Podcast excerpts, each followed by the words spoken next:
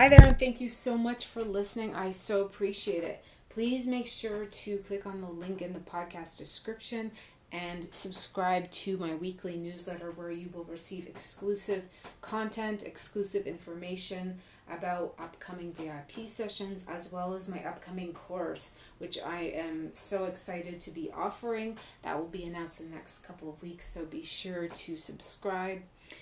As a thank you, you will receive my Fierce Love Manifesto for Empowered Creativity. This is a resource that is totally free that I created during Leo season, and it is, I am delighted to be offering it to you. It is absolutely necessary guidelines for being a creative, spiritual powerhouse leader in the Aquarian age. So make sure to enter your name and your email, and you will get that immediately.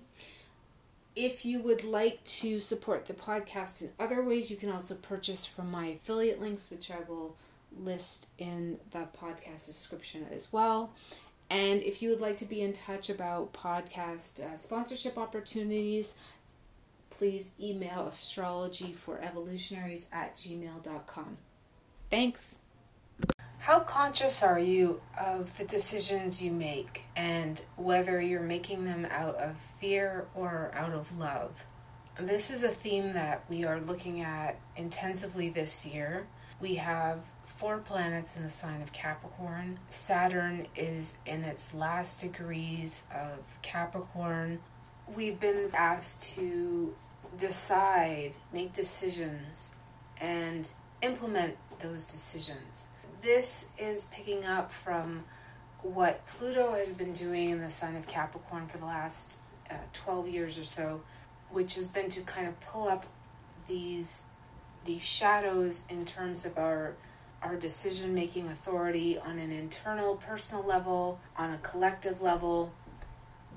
And so all these shadows around power, around authority, around the structures of our society, the economy, the political structures. These have been coming up for for many years now. With Saturn, we've been asked to take decisions around them. So Saturn moved into Capricorn at the beginning of 2018. It's an energy that invites us into a realness, a realness about the direction in which we are moving. And so that is going back to my question at the beginning, which was about making decisions out of fear versus love. With Saturn and Capricorn, we are looking at the human lifespan as well. We're looking at things, at material things, and it is the last Earth sign in the zodiac, so it means that everything that has been building in this sign started many, many years and even generations ago. Capricorn is about generations. And so, this pivotal moment that we're in this year is sort of asking us well, are we going to go back or are we going to go forward into the future?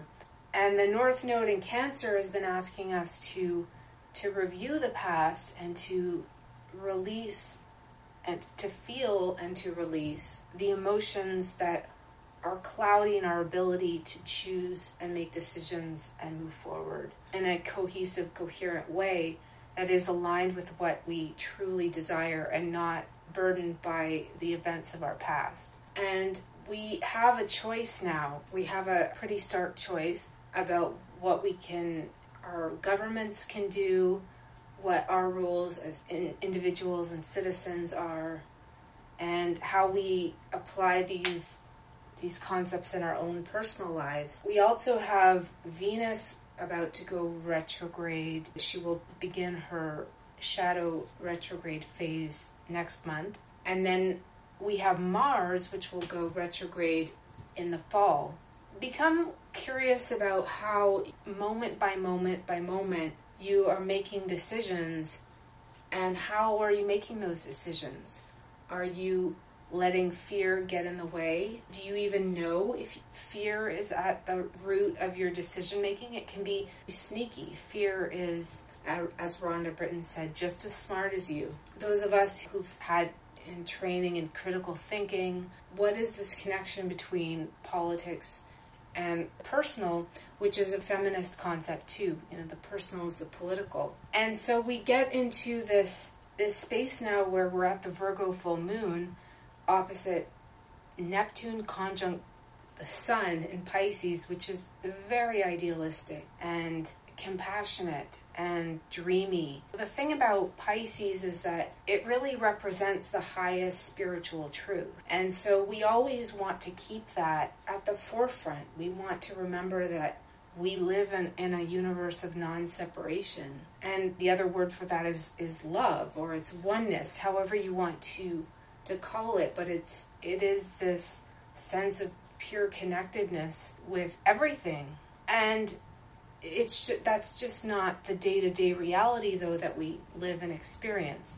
And so we have to do this dance where we exist in in both realms jesus said be in the world but not of it. Well that's difficult that is that is the whole thing right there. And so with virgo is also the sign of service. It's about clear-sightedness and discernment. So it is the sign of critical thinking and analysis. And we need that at this time because there's so much bullshit in the realm of politics. And so we have to be careful about who we pay attention to. Are we asking questions that can help elucidate the choices that that we need to make. What information might we be missing that would be helpful? And then remember though to turn tune into our heart.